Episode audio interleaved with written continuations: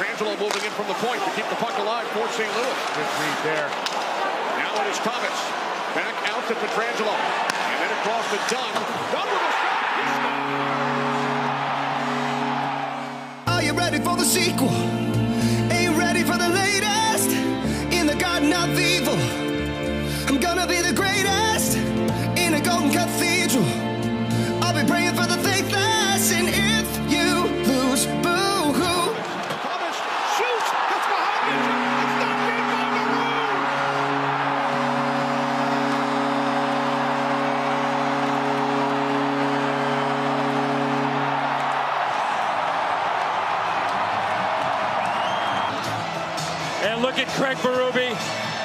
Patrick Maroon comes over. That's a couple of large humans right there. That is a big bear hug. And the Blues are going to the Western Conference Final.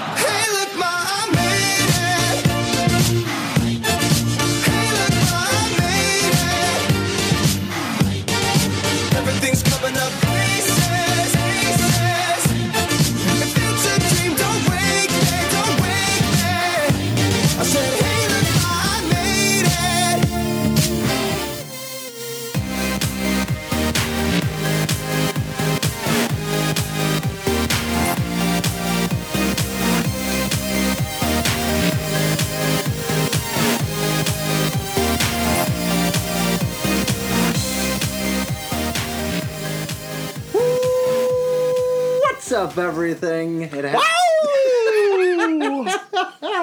had to be an extra long one for an extra long game. It is what the technically Wednesday, April eighth. It is May Wednesday. 8th. We are starting this at midnight. We don't care. Sleep be damned.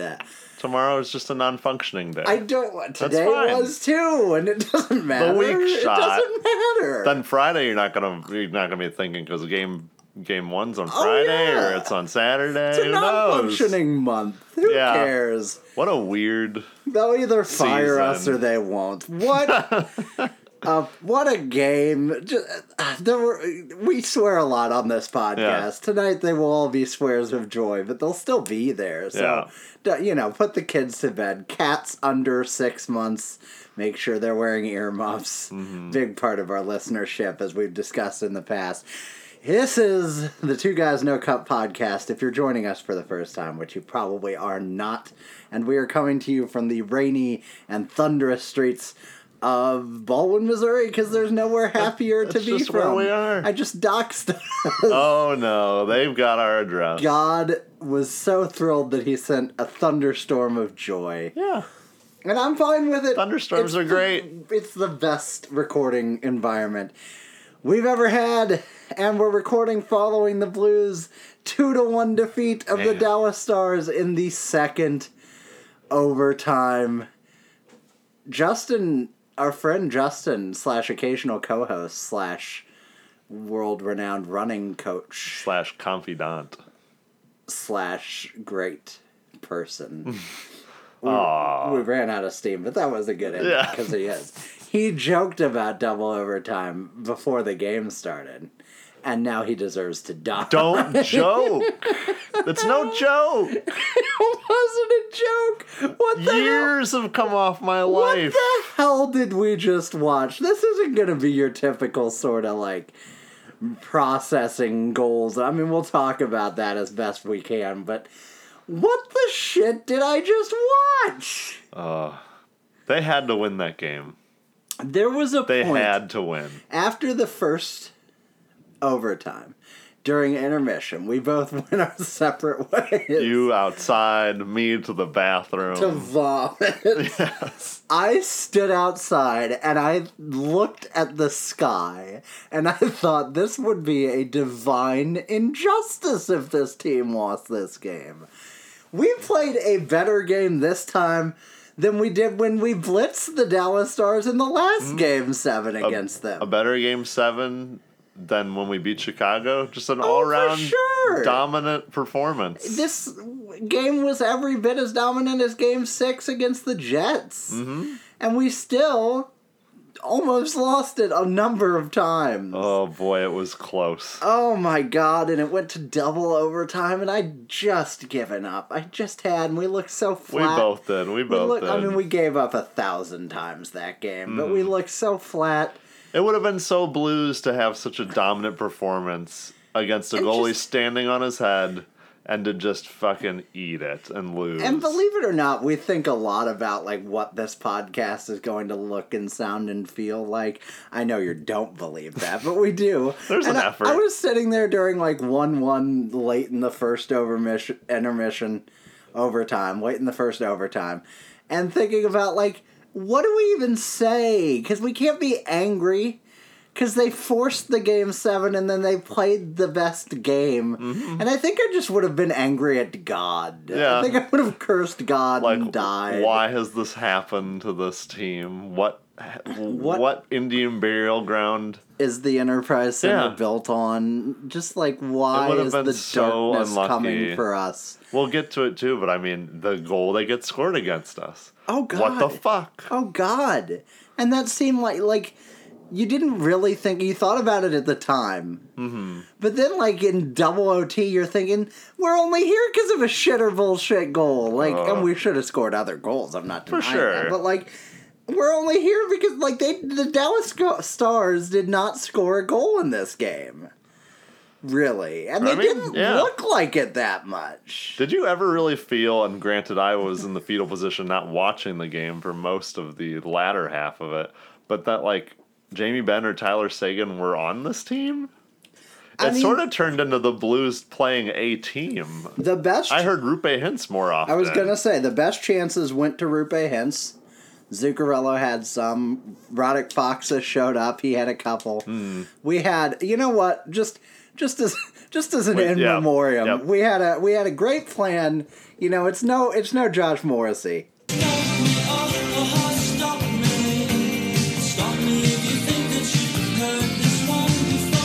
But we had a great plan for Radek Faksa uh, whenever he scored a goal or an assist or we got to talk about him. And we didn't get to talk about him at all. So in honor of Radek Faksa uh, and his departed Dallas Stars, let's take a brief interlude and play the sound effects we would have played if he'd ever done anything. Mm-hmm.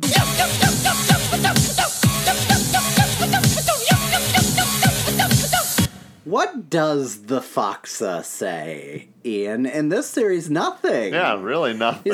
nothing. Silent. Wasn't he I thought he was Roope Hintz. supposed to be a Selke finalist I thought at he one was. point? I thought he was the the only other good forward on this team, Mm-hmm. and he was a nobody. And now Roope Hintz is. Is this going to be a Valerian Nichushkin thing about Radek Faksa? Is it going to be five years from now? And I'm like, didn't we think Radek Faksa was good? Mm-hmm. I think it so.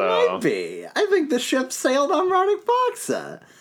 oh, he's gone. We've spent more time than I expected to talking about Radek Fox. it was worth the clip. but it was warranted. So why don't we dive into this game chronologically as best we can, and then we'll do just a lot of screaming and guttural joys of em- noises of emotion and joy.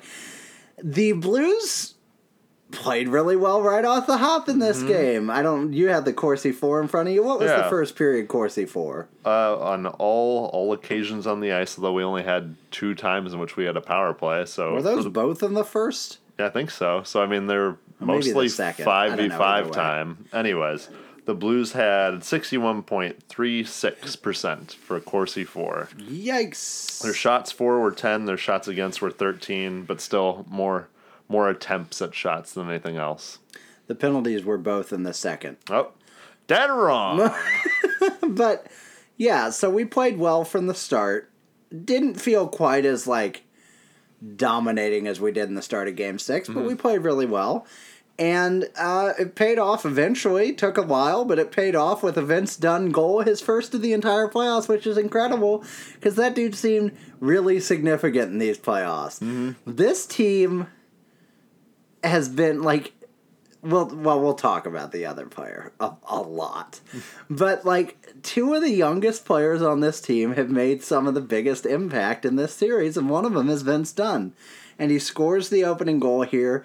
It looked for all the world like Pat Maroon tipped it in, mm-hmm. but I just checked the scoring 15 minutes ago, and it was still Vince Dunn. go off so a star or somebody then? Because it most, most Maroon- certainly started spinning. was right there with a star. Yeah, we're I- gonna lose power. Yeah, I don't know if you can hear this thunder, but this is like ep- like the epic crackling thunder you hear in movies and shit. Thor's gonna burst through the window any second. This is very. This is almost intimidating, but we'll make it. I almost dropped a spoiler in my head, but I didn't. We've so survived. You're welcome. Oh, spoilers are off from the third round on for sure. For Mm-hmm. sure. If you're back, we warned you last time. We're warning you again. I don't even know if I'll give a spoiler warning. They might time. just slip out. I'm just saying. It's you've had two weeks. What have you been doing in your two weeks? There's no way you've survived as a human being without spoilers this long, anyway. But anyway, Hmm. Spoiler alert: Vince Dunn scored a goal. It might have gotten tipped. It looked like it was tipped, but apparently not by Robert Tom or by uh, Patrick Maroon because it's still credited to Dunn. Alex Pietrangelo assisted, as well as Robert friggin' Thomas. We'll talk about him plenty later. Pietrangelo pinched it and got the puck to Thomas. Behind the net, Thomas deked out Esa Lindell, who fell over but didn't dive this time. An And, improvement. Uh, skated around, passed it back to Pietrangelo at the point, who passed it over to Dunn. Dunn took a kind of a floaty boy shot. Maroon may have tipped it, but who cares? Because they scored, and it was one to nothing. And I was more scared. yeah, I was extra scared because now if they lost, they were letting us down. So there was no world in my mind where the Blues played a whole game as dominantly as they played this whole game. Yeah. And they started out pretty hot. And if you think back to game six, the only period where they looked really crappy was after the first goal for about 10 minutes. Hmm. And so I saw this and I was like, oh boy. And I don't think it was really even that we collapsed. I mean, we all know how crappy the ensuing goal was, which was only two and a half minutes later. Uh, credited to Matt Zuccarello, big assist to NHL referee or linesman, whoever his name is. I only know the one guy's name, and even that I can't think of all the time. The guy with the with the who does the you know no goal. That guy, what's his name? I don't have it. I Kerry Fraser, but it's not him. But anyway, so um, Matt Zuccarello scores this. There's several failed clearing attempts. You can talk about this uh, because it really wasn't just Perron or the referee. But Yeah. at the end, Perron tried to slap it around behind. It bounced off the boards, then it bounced off the referee's skate, then it bounced off the netting and the side bar, and then it went right to Zuccarello for the empty net goal. A basically empty net. I mean, actually, Binnington made a pretty good effort at it, all things considered, for, mm-hmm. and we criticized him at the time, so that's bad on us. But he had lost his stick in the in the build up to this, and they were talking about a possible goaltender interference. The argument wasn't really there for that. Yeah, Um, he went back into the blue paint and he had maintained his position long enough that you just it, there's no way that the impact of losing his stick was gonna make this goal happen. Right. And it was just, I mean, it was a shitty goal. It was really, I mean, there's no other way to put it. It was a shitty way to lose the It was lead. so fucking just unlucky in general. Do you want to talk for just a second about the longer build up? Because it really wasn't just. well, that's the thing. It was really bad. It was really bad puck support behind the net. It seemed like all night, even on our best periods when we were playing our our best hockey, that we were getting hemmed in behind the net. If we had mm-hmm. one defenseman or four behind the net, they had two stars on them immediately. And that's a good strategy, and you would think maybe we could capitalize on it by moving the puck up real quick, have an odd man break, but it seemed like we just weren't moving it fast enough. In this case, especially in the first and on this goal, Gunnarsson got double teamed behind the net. I believe it was Gunnarsson.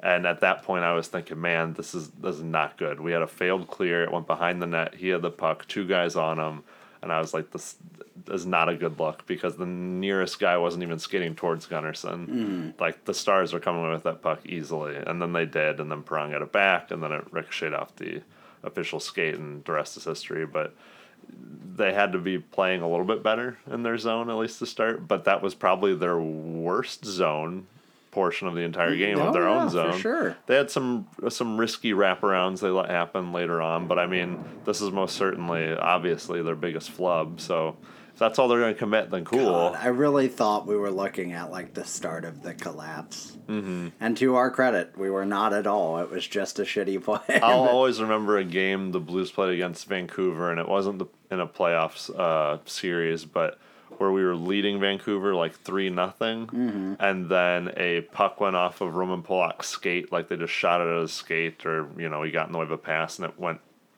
skate in between. I guess I think it was Chris Mason or somebody at the time's five hole and in, and then they won on to win the game four three. And I remember as that happened, thinking, and I was a new Blues fan at the time too, like oh. We're gonna lose because Vancouver was so good at the time. I was like, "Oh, they smell blood now," and then it happened, and that's always been ingrained in me. Oh, for sure. So whenever I see a really shitty goal we let in, you know, no one's fault if it's just some bouncing shit, whatever. I always think, uh oh, there's fear now. Since we're talking about Vancouver and we're all over the rails, I remember distinctly another weird, like not playoff significant Vancouver memory. I remember a game when I was first really getting into the Blues, which was, you know, twenty not two thousand nine, two thousand ten in that Yeah. area. We were down by like one goal late in the game. And the Canucks just possessed the puck for like five minutes. it was the it was the most helpless I've ever felt. We couldn't come close to them. The late 2000 Canucks were so, were so fucking, good. How did they not win a cup? It's baffling. Mm-hmm. But this isn't about the Canucks. I mean, there were plenty of Canucks, like Canadian people, Mm-hmm. on the ice. But from that point on, oh, good. The storm only just got here. Yeah, the hurricane has begun. It's a foreshadowing. Oh, Whoa! Uh, from that point on, the Blues really dominated this Mm-hmm. game. The second period was berserk. Yep, Blues had a 83.3% Corsi For percentage. That's and they just- outshot the Stars 18 to 1. Just just for, for people who aren't trained in Corsi, not that we're trained in Corsi, but I took a class. we talk about it a lot and don't really go into it that often. That's an absurd number. Hmm. That's inconceivably high for a period. If you have over 60%, that would be pretty that's good really for a good. power play. Yeah. Over 60% in a period's like really good. Yeah. Over 80 is like fucking Unheard ridiculous. of. 18 shots to one. Do you are you able to look at the high danger chances in that same period? This podcast better sound as epic on the recording as it sounds to us. Dracula's gonna show up soon at your door, I think. oh no, it's a succubus. Although maybe this shows why we didn't get a, any uh, goals that period. We had two high danger scoring chances to their two high danger So scoring that- chances. to me, like, and I'm. Can you just go since we're there? Why don't Yeah. you go ahead and look at the rest of them? Because that to me was like we were getting a lot of shots. Yeah. not a lot of great shots, and to take nothing away from Bishop making fifty-two saves, I don't feel like he was. I don't. There was only once or twice where he really made the like tin bill Yeah. save. They they out high danger chanced us. We had 11 total and they had 13. See, that's insane. Thirteen of their thirty shots, and eleven of our fifty-four. So Mm-hmm. Well, we, we were taking a lot of shots from the point and from the perimeter. We talked a lot about them getting a lot of them blocking a lot of shots. Mm-hmm. We get what looked like a clean look from our viewer angle from where the camera's placed. Like that's a really good shot, and they'd shoot it, and it'd be a stick, it'd be a shin, and it would go out of play. All first overtime. Is- that's all it was. I was curled up in the fetal position. I'd be like shot and out of play, and that's what I would hear on the on the uh, which TV. is part of bonkers. Corsi For, right? Yeah, Block yeah. Shots. Is Yeah. there a huge disparity between our Corsi and our Fenwick, or just like a tiny one? Um, let's see. Because we got a lot of shots blocked. It's not massive in the first period. Well, I don't know. You be the judge. In the first period, our Corsi For was 61%, our Fenwick was 52%. That's pretty significant. And the second period, our Corsi was 83%, our Fenwick was 87%. That's weird. I don't know how that works. I know, I'm trying to think how that works. We'll figure it out. Uh, yeah, Corsi For in the third, 67 to Fenwick 72%. Then here's the OT one that gets kind of weird. Our first OT, we had 61.9% Corsi For. We had 50% Fenwick For. That seems right. Which, I remember thinking the first OT. So basically, Fenwick percentage is the exact same thing as Corsi, but they take out the block. So they're basically saying if a shot gets blocked, we're not going to say, "Hey, you had possession. and it uh. was a really good chance for you guys." We're saying, "No, no, no, it wasn't." they blocked a total of 30 shots in that game, which combined with our 54 shots on goal is 84 just between that, which doesn't even count shots that missed the net. So we mm-hmm. probably had 100 shot attempts in this game, or thereabouts, and we scored two goals. So all credit to the Stars defensively and to Ben Bishop. I mean, their expected goal, like uh, in the first OT, their expected goals for the Stars was 1.02, and ours was just 0.53. Yeah, that seems right. I didn't. The first overtime was where they looked the best. Mm-hmm. I was think it worried a when they got moment where. It was like, Yeah. oh, we have a chance in this game that we shouldn't have. Let's go out and win it, and it looked like that for a while. Um, third period, I don't know. It felt like overtime sort of felt inevitable at some point. Mm-hmm. Like I didn't want it, but I was expecting it. And I, We outshot them 13 to 3. I mean, there were a lot of events that happened, but I don't. I mean, it's all a blur. Yeah, across Five hours later, this game started five and a half hours ago. across those two periods, the second and the third, we outshot them. What is that? No way, 31 to 4? Jeez, we allowed two shots in the second and the third. Yeah, combined. Well, we well we across them we allowed four, so two and two average. That's what I'm saying. Yeah, yeah, yeah. Was it two per though, or was No, it was one, one, in the second and three in the third. Jeez Louise. Like, I don't. There were some flaws. I'm not going to dwell on the flaws. Yeah. Well, we already said shots from the perimeter, shots at angles. They were having a hard time getting I'm inside. all for. They had a hard time all series. Mm-hmm. Like the stars were impenetrable. I mean, it's more of their PK. Their And PK ha- looked amazing. It transferred into their five v have to five say play. the the Sharks, if we play them, Mm-hmm. and certainly the Avalanche, with due respect to Ats correspondent Jordan, who maybe if we have a series we'll get on the horn, but um, neither of those teams has as stout a defense as you're gonna. The Sharks have a lot more names on Mm-hmm. defense, not as good. Erik Karlsson is nowhere near the defender that either of the Swedes on this team Really? are. I wouldn't say now. I mean, he was Yeah. once. I mean, he's no disrespect to Erik Karlsson, but I think lately he has not been nearly as good. Burn him on the outside. That's all I hear national pundits say. And we finally have some guys that can do that, like Robert Thomas. Rob Tom. So, I, I mean, we know you all know how the game ended. Finally, uh, the Tyler Bozak won a draw. Uh, Robert Thomas got the puck and cut to the middle, which he does. Like he moves So it- good. He's, we're just gonna just blu- gush about him in a while, but he moved to the middle. He took a shot. It went off the post. Poke post. Went off the post. It fluttered up and hit Bishop in the mask.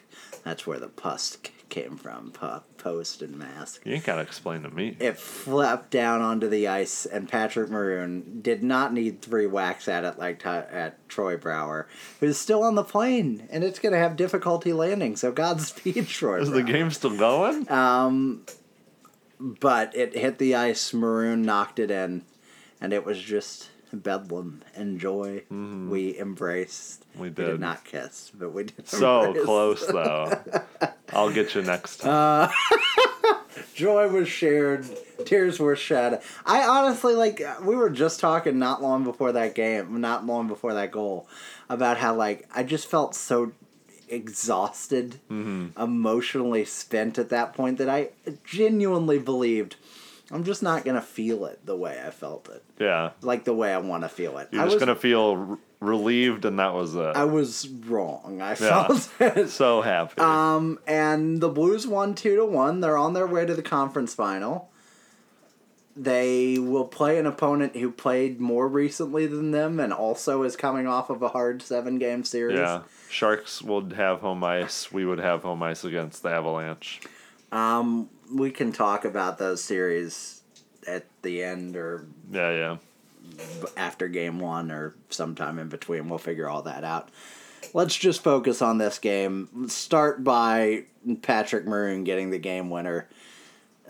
That guy, I mean, Is being signed to another contract. I feel like Probably, has to be. pro- right? That guy could not have had a worse start to this season. It was not. Do you good. remember how bad it was? Like it was so bad. Well, they tried to put him with O'Reilly. Then they put him on the third line. Then he was getting very few minutes on the third line. Uh-huh. The guy was non-existent. Did Robert Thomas like save Patrick Maroon? I mean, in a way. Is Robert Thomas the whole engine of this team? But no, seriously, to Maroon's credit though, like he never gave up. He never stopped battling.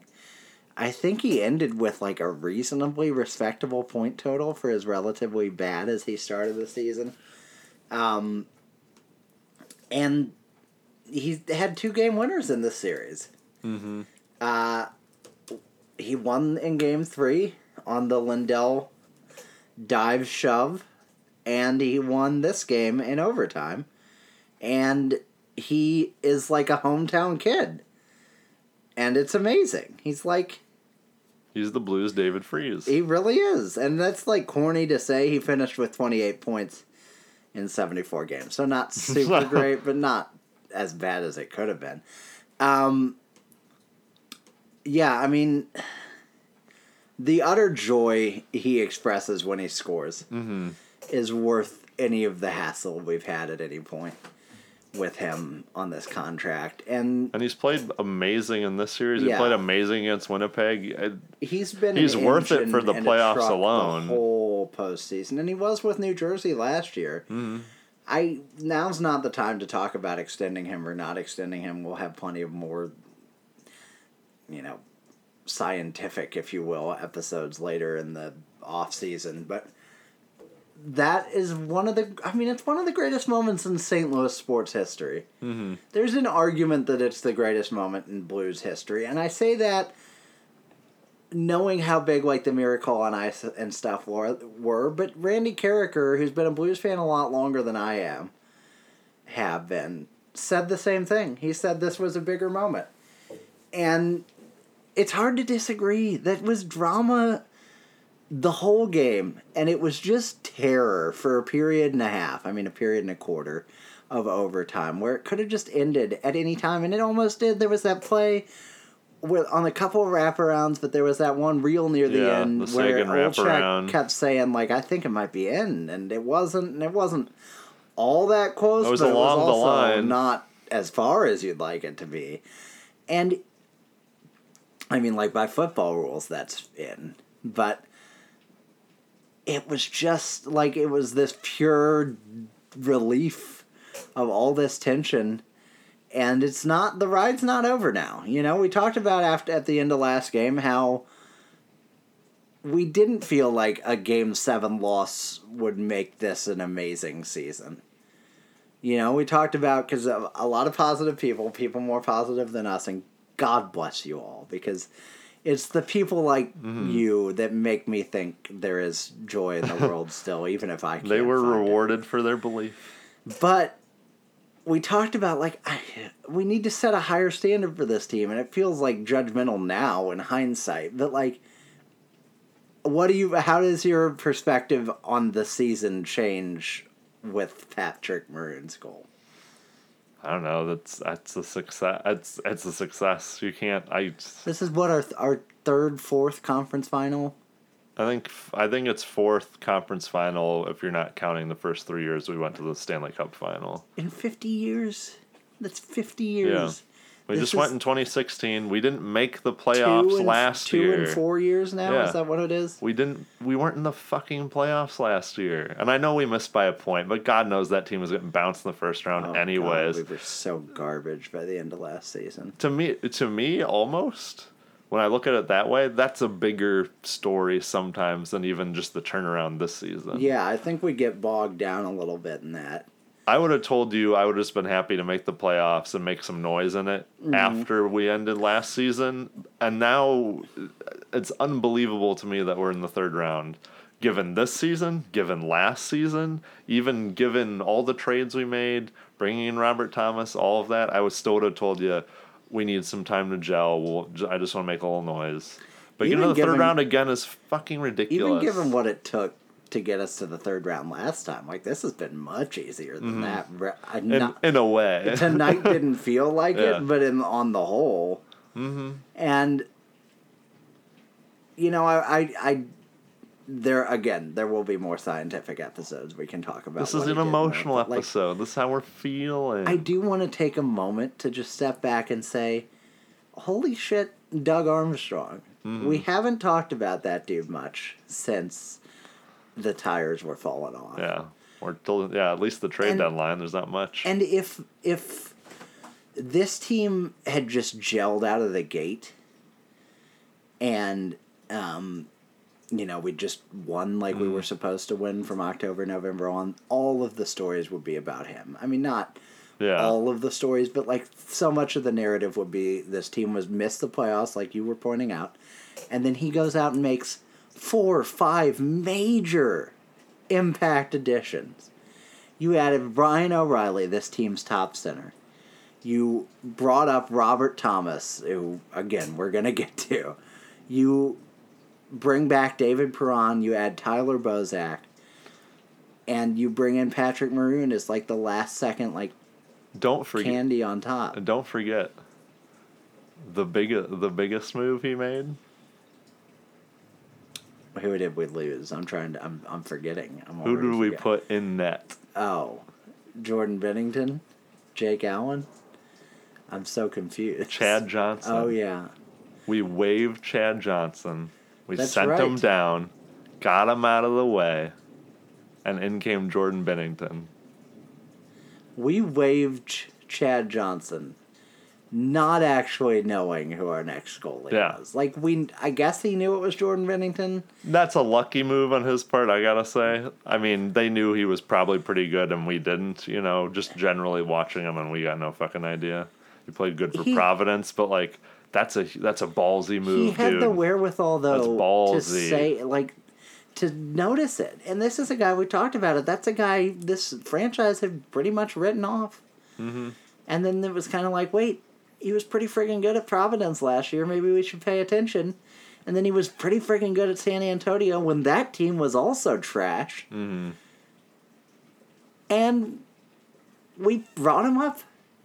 And then we gave him a start. And then he got a shutout and the rest was really Yeah. history. He's not great laterally, makes some weird decisions with the puck by the net sometimes, but man, there were shots in today's game that against a lesser goalie, against a goalie, Nice. I heard the J, but I appreciate it. Uh, I I would have gone in. Was Yeah. it Seguin or Hintz somewhere in the first or second? It was like a break. Seguin got that one. And I was like, save. Christ. And he just, like- just easy glove save. And I was no like, oh my stress God. at all. You saved my heart, sir. Like, and just he got less shots than Bishop. Bishop played a fucking phenomenal game. But hats off to Binnington for like just being a rock back there. He he literally did what you want your goalie to do. He gave him a chance to win the whole game. this That's all we've been asking for. this defense is pretty much the same, with the exception of Vince Dunn, who's a major exception, Mm-hmm. as the one we took to the conference final last time. The forward core is in two. Is it Schwartz and Tarasenko exclusively? And Steen. Steen, I guess, yeah, and Fabbri if you count him. But like, Schenn's new, O'Reilly's new, Bozak, Maroon, Thomas is Mm-hmm. Perron new. wasn't there. Perron wasn't. there. I mean, he doesn't feel new because he's Yeah, been but he around wasn't so many there. Mm-hmm. times. But he is. He's in fact been new twice since then. Um, Blais, Sundqvist. Clay, Sundqvist, all those guys.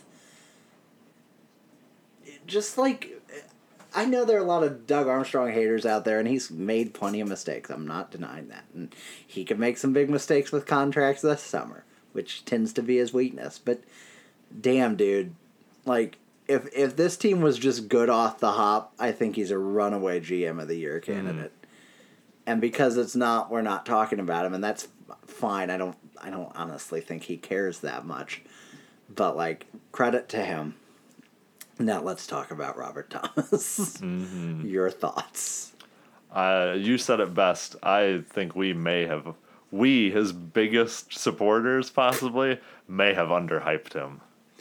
My God. A thought originally pointed out by Justin, Yeah. just to give credit where credit is due. But like What a specimen. What, what a unit. shit.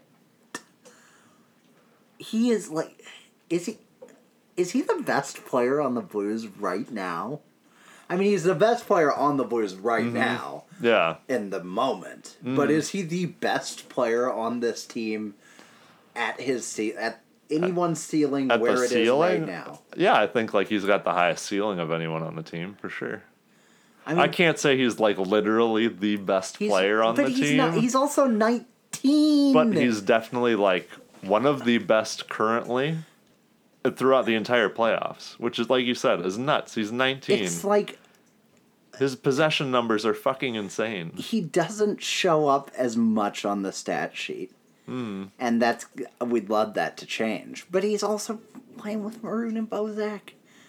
The If- fact I was that he like, if shows up on the anything- stat sheet yeah. at all is a miracle. I was say we've we've patted Maroon on the back. We've been his champion on this podcast tonight. But yeah, it's not like he's playing with like fucking bona fide stars, and He's- he's making something out of He's no offense, making nothing. that line Yeah, relevant.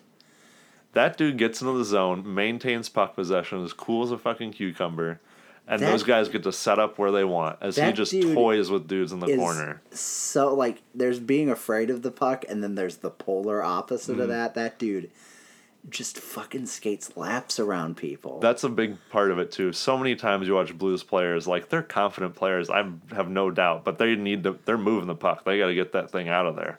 Robert They'll hold it Thomas. for fucking ever. He doesn't give a yeah, shit. Robert Thomas wants the puck and he knows what he's to do with it. And this whole like Corey Pronman, the the scouting guy at the Athletic, was always very high on Robert Thomas. Mm-hmm. That's one of the reasons we were so high on Robert Thomas. And this whole time, he talked about like his only real drawback is I'm not convinced he's an elite skater. Well, I am.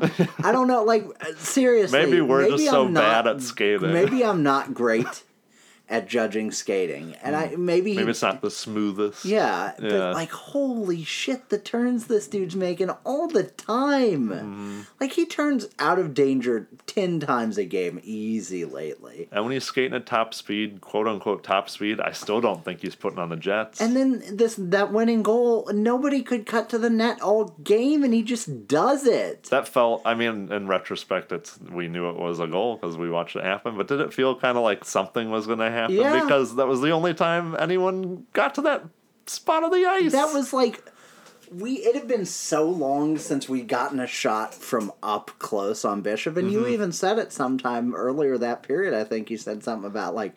The only way you're beating this dude is you get in on him. Yeah. Because people kept asking on Twitter, and I get it. We said similar stuff, but like, how do you beat this guy? And you said it very brilliantly. Like, you get in his grill, and that you gotta. is what Thomas finally did. And he's 19 years old. Like, I don't. Again, like, I don't want to overhype him for having underhyped him, but this is. This guy could literally be a franchise mm-hmm. altering I was like, we're not saying you're Sidney Crosby. We're not saying you're Nathan MacKinnon. We're not saying you're Connor McDavid. And, And I'm probably I was like I'm probably too high. I'm probably But a little like- too high, but yeah, that's all I'm saying. That's all I'm not saying. there's no reason he can't be in the same neighborhood as other later first round. David Pastrnak, mm-hmm. Um, Johnny Gaudreau. I don't think he was like a top, top first he was like fourth guy. round. Oh, yeah. I think he was so late. That's not even a great example. But no, but yeah, guys that are like Bo Horvat. Bo- a great but, Bo Horvat. but like you know what like no he's not connor mcdavid and we're not trying to say he is Mm-hmm.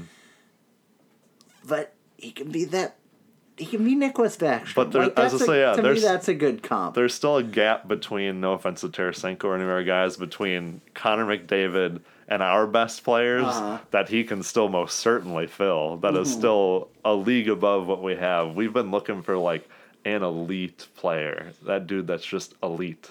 You can say it and you can point to like five, six different characteristics he has, and that's true. Tarasenko's a shot. You know, a few different people are close to it. They're great players. We've talked about how we don't like to throw a lead around a lot, but I feel like he has the blood in him to be elite. Really, you've seen it. NBC couldn't stop raving about him. I saw someone say that the NBC was talking way too much about the stars today, like hmm. during the game. Man, not at all, They really. slobbing robert thomas I was like, yeah, if you ever want to hear that, they just love Robert Thomas, man. And why not? And like you said, they interviewed him.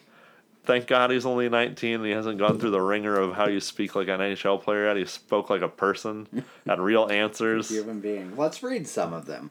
He was asked about how it felt to set out that goal. I mean, it feels pretty good.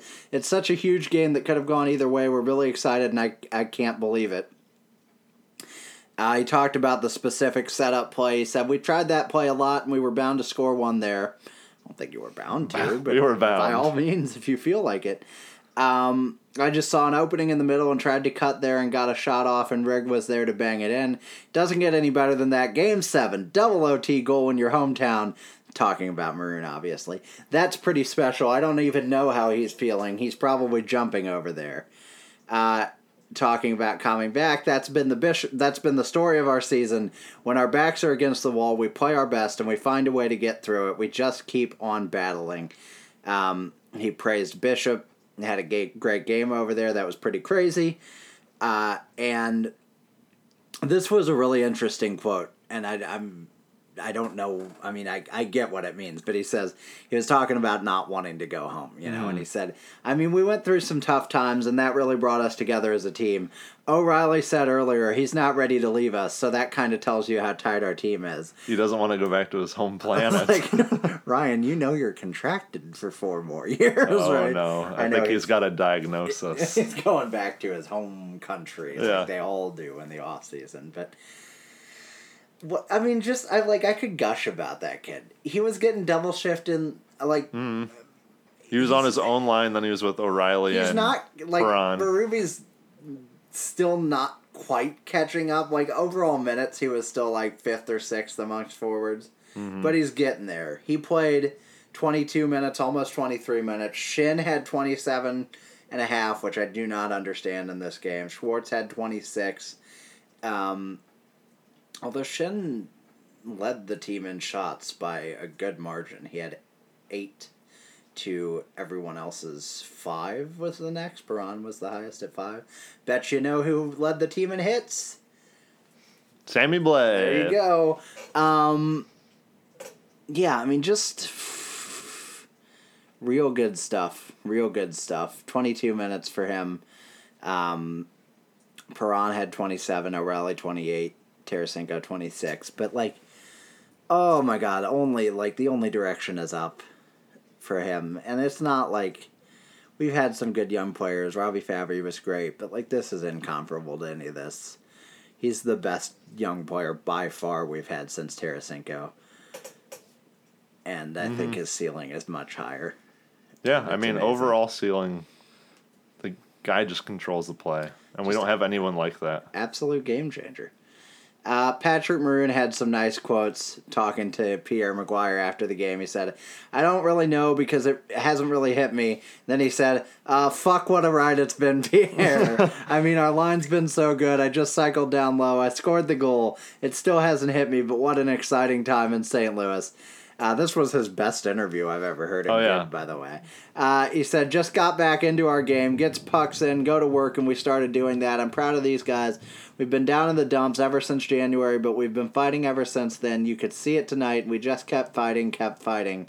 I was, oh, and then this quote from Anthony Maroon, his son, which I will not cry through. But he said, "I was looking at the page with all the players when they're f- where they're from and all that stuff. All I heard was everybody scream. My friend turns around and says, "It's your dad." I just started crying. Didn't we all? Mm-hmm. Didn't we all, Anthony? Just like it- you could write a movie about it. You genuinely could the Goon Three. No, I'm just kidding. But like that was amazing. Binnington had some quotes. He's who he is. Um, I felt like the one nice one. Like, so I will talk about this one because I know how some people react will react to this. And he said, "Yeah, I felt like I was meant to do something great, and just a matter of time and finding myself and maturing, and I'm having a lot of fun now." I know, and I know some of them by name. People in the hockey world Oh, who will think this kid's an arrogant prick for saying a thing like that. When football players say that all the time, it's bare minimum. Mm-hmm. God forbid you believe in yourself. Like he's not here if he doesn't believe in himself. Do Mm-hmm. people not get that? That's what I mean. Other you can't people pick there. up their skates and go home. You can't sit there and be like, well, you know, it was just going to go either way and it's too bad. I mean, you can say that when you lose, but like, fuck. If you don't, yeah, if you don't, it's the whole thing. If you, whether you believe in yourself or you don't, you're right. This that's, That's true. nice. Yeah, this ballsy motherfucker last season when we had no AHL team and he was a 24 year old goalie with no friggin' prospects, told this franchise, I will not go play in the ECHL. You will find me a place in, to play in the AHL. And they did, and he was good enough that Providence played him consistently, even though he wasn't one of their goalies. Mm-hmm. Just, like, credit to that dude. Credit to him for being where he is. It's an inspiring story, and I know he's a little cocky. I know he's a little arrogant. I like it, Yeah. and I wouldn't necessarily Feels like it if he wasn't our guy, but like, screw it. We need a little of that in this sport. And like, everything about this team is just great. I was like, yeah. There's there's so many characters for a hockey team when they're really hockey is literally the epitome of people that have no character. I mean, they have character in that they're stand up people, but they're not individuals in any Uh-huh. way. They're just a giant hive mind of hockey players. But we just have the veterans and the young guys and people that have been here so long, like Steen. I thought Steen, despite being you know a fourth liner, had a really good game.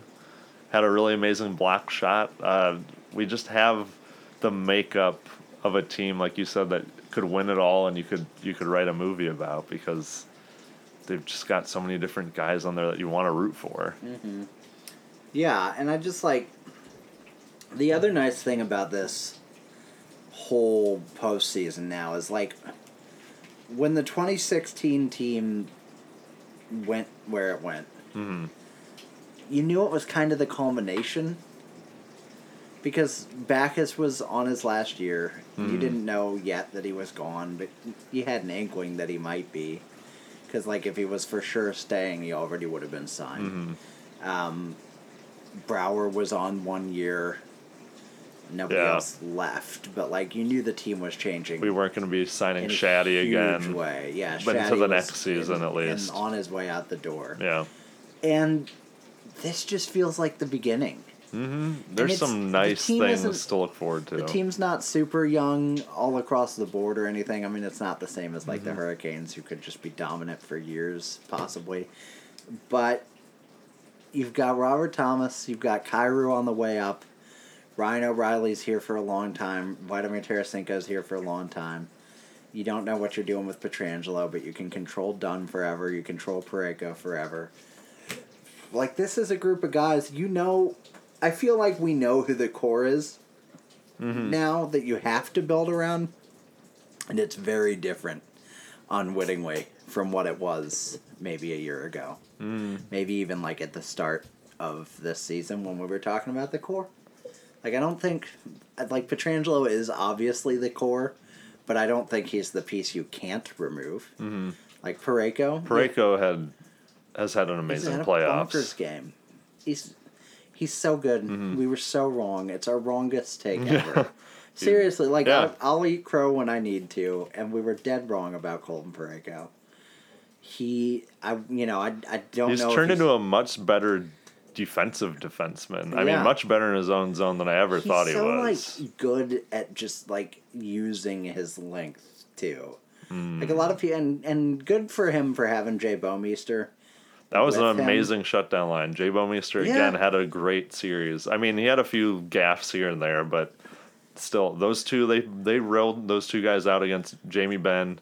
The big line too, when they put Benn Seguin and Radulov together, it was almost always Parayko and If you stand those dudes side to side, and they just stretch one arm out Hmm. and then stretch their sticks to the middle of the ice, it's an exaggeration, but not much of one to say they'd cover the whole surface.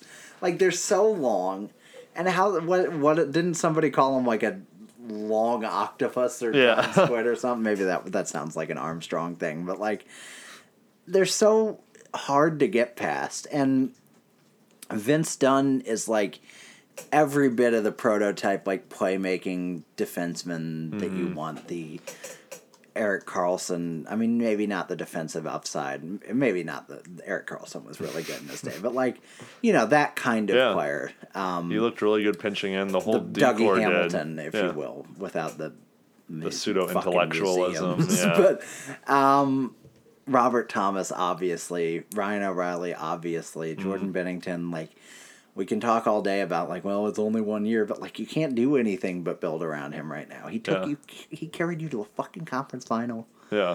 and he's looked good. Like he he as much credit as Bishop gets for this game, Binnington, very good. Mm-hmm. That's what I mean. Iraq, there were plenty. The chances the Stars got were good chances. Mm-hmm. They didn't have just dinky chances. And it's a weird difference between uh, Allen and Binnington, where sometimes Allen would play like the the fundamentally crisper game, Mm-hmm. where he'd move from side to side and he'd be in the right position and he'd have his post, and then he just wouldn't make the save. Yeah, and just get by him.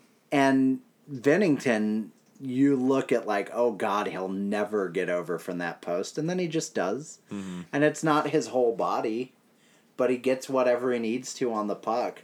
I would say for the most part, even when he's gotten beaten, and I know sometimes they'll criticize the goalie and say, well, he should have gotten more of it.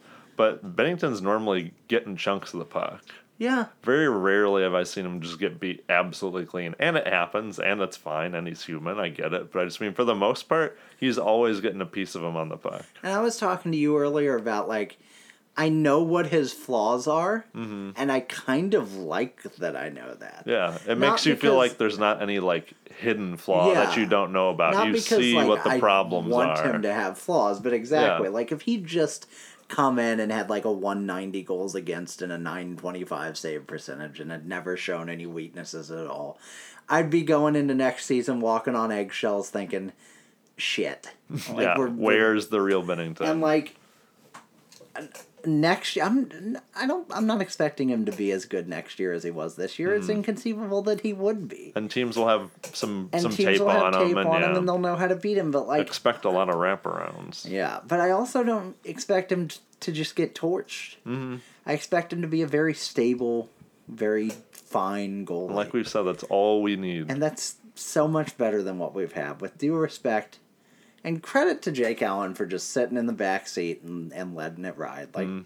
I don't. I'm not saying that boy. Like he hasn't made it's a peep. yeah, it's both easy to do because you're not playing, but it's also very hard to do. I'm sure he's a competitive guy. There was so there was that moment where Binnington went into the post in the late in the first. Oh yeah, Radulov ran him. And I just thought like, he's gonna get in the net. And like as much as I as much as I just thought it would have been cruel for us and and honestly for him Mm-hmm. to like let in the game winning goal, it would have been cool to see him not yeah, like to see this team win in front of him, you know. But like, I don't wish that guy ill. I hope he goes wherever he's gonna go, Hmm. and I don't want to say proves us wrong because I I really don't believe he can. But just steady. becomes a stable goaltender. I hope he becomes Peter Mrazek. that was exactly what I was thinking of. Where a goalie that was like not going to be in the league and is now doing fine. yeah, he's had good performances. but I just like. I don't know. I'm still in like a a a, a joyful coma. Mm, I'd say just a haze of happy. And like I, I want to say this too, because like I fucking hated the Stars so much in like Game Four and Game 5 Mm-hmm. and now I, I have like good vibes towards them. yeah, I'm not a big Jamie Benn fan, but He's like a dickhead. he didn't like, make me hate him any more than I do. I I despised Ben Bishop The for all the flopping. diving. That really disgusted me. but then this his performance kind of wins you back. oh, he totally won me yeah, back. Yeah, you're like, wow, what a fucking like good holy goalie. shit. And then Esa Lindell, I mean, he's still a scumbag. I don't care. But he like, dived a bunch, but it was funny now. this team like they just played up it was i love i love how clean this game was Mm-hmm. it was dominant by the blues but the stars to their credit and maybe you know I'm, i know there are hockey analysts who are saying this is why they lost but like in the last two games it didn't get chippy Mm-hmm. didn't get violent there weren't fights there weren't face washes there weren't whatever there is snow showers Mm-hmm. that happened in like games four and five a little bit. Where was the one where Binnington? That was five, right? Where he was like slashing Bishop, on the way out. It kind of makes sense because in Game Seven, you just cannot Well, you can't let your emotions. Which is another thing we haven't talked about. This team didn't take a penalty this game. They weren't They called. committed yeah, some. they weren't they called didn't for a take penalty. any. Yeah, I mean, I'll eat crow on that because I said for sure that when we weren't scoring on the power play, I was like, you have to because whether or not we do actually commit a penalty against the Stars, they will call us for some because they have to even up a game 7 and they didn't. And Mm-hmm. Well, and that's the credit to, To their credit. Like we played hard, and for sure we took some things that were maybe like regular season. oh, Dunn penalties. dumped a guy, and I was There like, was that's definitely it. an interference. But they didn't do enough even for them to call it to even it up in the playoffs. Mm-hmm. So good for them. No, yeah, I greatly enjoy when the whistles are buried. And we have played really clean hockey for the most part all postseason. Mm-hmm. Just, just a, a bloody brilliant evening of hockey. Mm-hmm. I, this hasn't been a particularly insightful episode. No, that's just our emotions. but like, I don't know. We Raw emotions. We're kind of coming down from a little. We were definitely It was just like a whoop. it was and a then giant It's like a hill, bell curve, and then man. We're down. just like What do you? I guess I don't want to jump too far ahead, but I mean we're here now. So, who do you who do you want? Who do you want? And I tell you what, folks, you pick your poison, and I'm sure I know what most carefully. of you. I'm sure I know who most of you want, and I'm telling you now. I think most other teams wanted them too. Here's the thing. I say I will say the Avs, but not for the more obvious reasons. I'll say the Avs because if we lose to the Avs, I can still cheer for, For the. Avs, that's true. Um, yeah, I can't cheer to, for the Sharks if they beat us. But Couldn't back then. Couldn't here's now. the thing: you can write off the Avs, but to paraphrase Kelly Chase, "Hey, buddy, they're here." Yeah, I mean, if they win Game Seven tomorrow in San Jose, I don't care that it's like, well, it's really Nathan MacKinnon and Auntie, you know, who's it? Auntie Ranta? That's not Mikko it. Mikko Rantanen, whatever. Uh, Mikko Rantanen And John Vertomper, don't forget. Yeah, and they've got depth scoring, and Grubauer's been good. So like, you can't say, well, it's just a handful of them. Like from the regular season, I would say we could handle the Avs pretty Mm-hmm. easily, but this clearly isn't the regular season Avs. Mm-hmm. If you thought fucking uh, who's, I'm already forgetting all the stars Grubauer. players. No, they're fast guy. oh, uh, Roope. Roope Hintz. You think Roope Hintz is fast? Oh my God! Here comes MacKinnon's Nathan fucking MacKinnon. laps. Like Nathan MacKinnon's the best player remaining in the Yeah. NHL playoffs. I I, don't think it's a debate. I think if we played the I think Avs, he's better than Sidney Crosby now. I think it's Right. McDavid MacKinnon. I really do. Like Cro- Crosby's thirty four. Get out of here! Yeah, Like, that's fine. You know, I just I, he's so good. Um, it's it's unreal how little he's getting paid too. oh well, they got him on a crazy contract Because he he wasn't had that, playing like, that well then. Rocky start to his Yeah. career and idiot on his. I mean, he got paid fine. He's not starving, but like he signed the long deal instead of saying, "No, you know what? I backed myself to do this Mm-hmm. in another year or two. Let's chat then." You know, but oh, he's so good. I think a Sharks series goes to seven.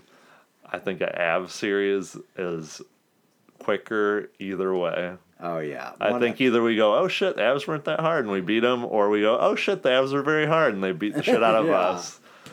I. I, I think the Sharks are us. I honestly, I look at the Sharks. I think they're older, maybe on the back end. Well, we got Jay Bouwmeester, who's pretty ancient. I think they're older in general. So that's how I feel. I don't know that for sure, but I think they're us. I'm not scared of the Sharks.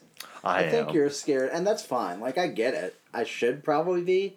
I just fucking hate the Sharks. Well, no, I also hate the look at 'em Sharks. for seven games or five games. Guess who- Like the guess who you get to look at? Pete fucking DeBoer. Pete Like, DeBoer, baby. You think I don't know that of all people? Pete DeBoer come walking Just into fucking St. Joe Louis. Thornton and Pete DeBoer. Oh, There's a lot to hate on that and Brent team. Burns' face. Mm-hmm. Ugh, like give me the abs. I I can lose with dignity to the abs, or we can win. Yeah, I'm not. Oh, Write, I I'm not writing us off against either. Team, I'm starting to believe in anything now, man. But like, God, I just don't. I, I want the Avs to win for Jordan's sake. I want them to get to the conference final, Mm-hmm. and then still pick fourth in the draft, and have Cale Makar and God. Yeah, I don't think either's easy. I think they both have storylines. You beat the Sharks, revenge for 2016. You beat the Avs, fuck Stan Kroenke. It would be funny if two comp, two central teams ended up in the in the conference final, and neither of them were the Jets or the Predators. Mm-hmm. um, which I guess you could have had either way tonight because three of the final four were not the Jets and the Predators. But yeah, I mean, I think there's a I think there's an upheaval in what that division looks like next year. Yeah. I don't I don't know. The Jets are in a weird situation, Oh yeah. but that's for another time. Um Yeah, I mean, who knows? Bruins, Hurricanes. I mean, probably Bruins, but God, I hope it's the I don't think it is. I really don't think it is. The, The, only the thing that's pessimism in me always says this has been very fun. Some point the magic ends. Yeah. and sometimes it doesn't. I that give it to the you. Knights last year, Yeah. though, and they the magic didn't end. I mean, it did, but they they count they cast the Well- counter curse by bringing Imagine Dragons. I. I was gonna say they didn't end it. that That was Imagine Dragons that was ended finite it. incantatum for that bullshit.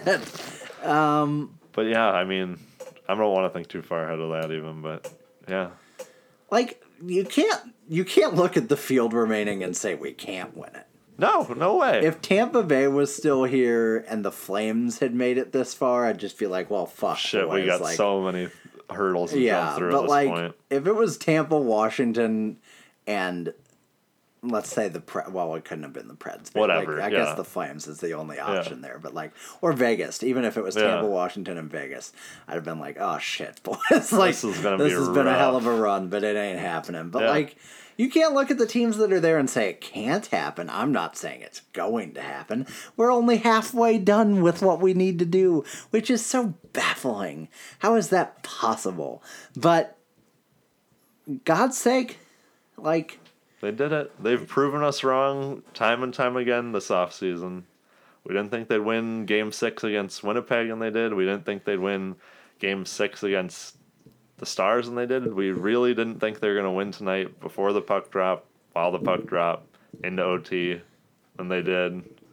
Do you realize that if the Cardinals won as many games in the postseason as we already have, they would either have won game one of the World Series or made the World Series if they were a wild card team? Hmm. And we're not even, we haven't even won game one of the semifinals. Hardest trophy in sports to win. I think this next series goes seven. Uh, here's what here's what I think. I think we don't. We haven't won a third game in a conference final. I think that ends this year. Whether it's maybe maybe That'd be really nice. It also sounds like the least we could Well, do. it does, I would like- love to win that game three. but you know what I'm saying. Yeah. Like I think I don't think either of these teams just reefs us. No pun intended with the Sharks. That, Yeah, I can't see either either the Blues or the Avs or the Sharks buckling.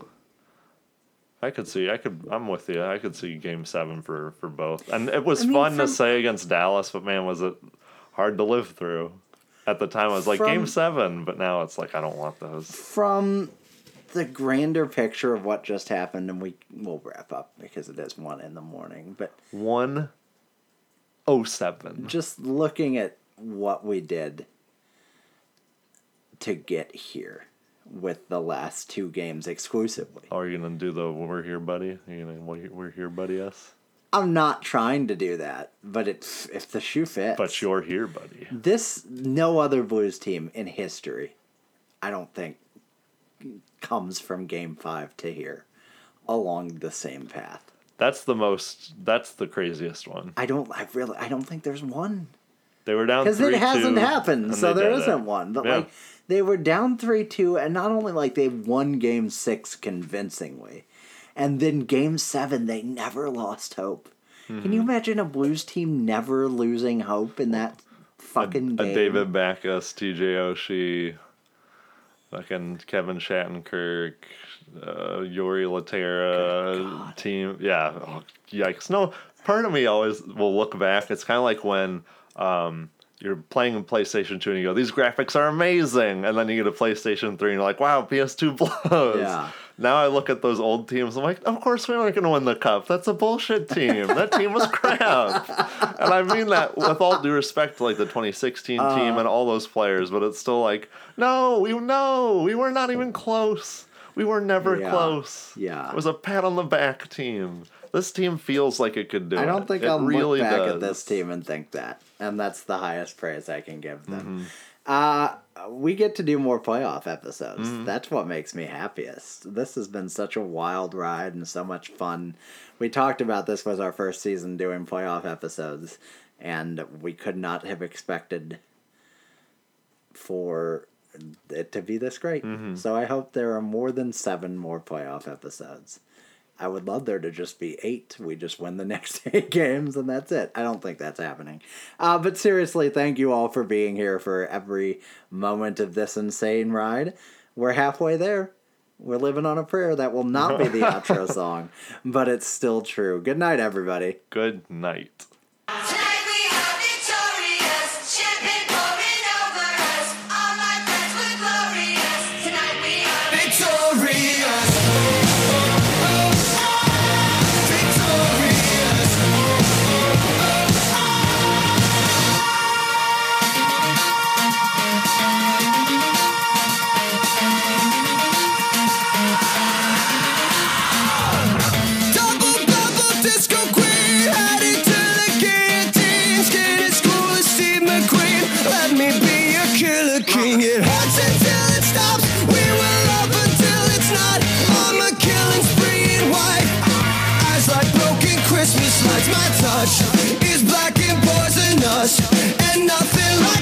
Drunk kiss, I know you need it. Do you feel it? Drink the water, drink the wine.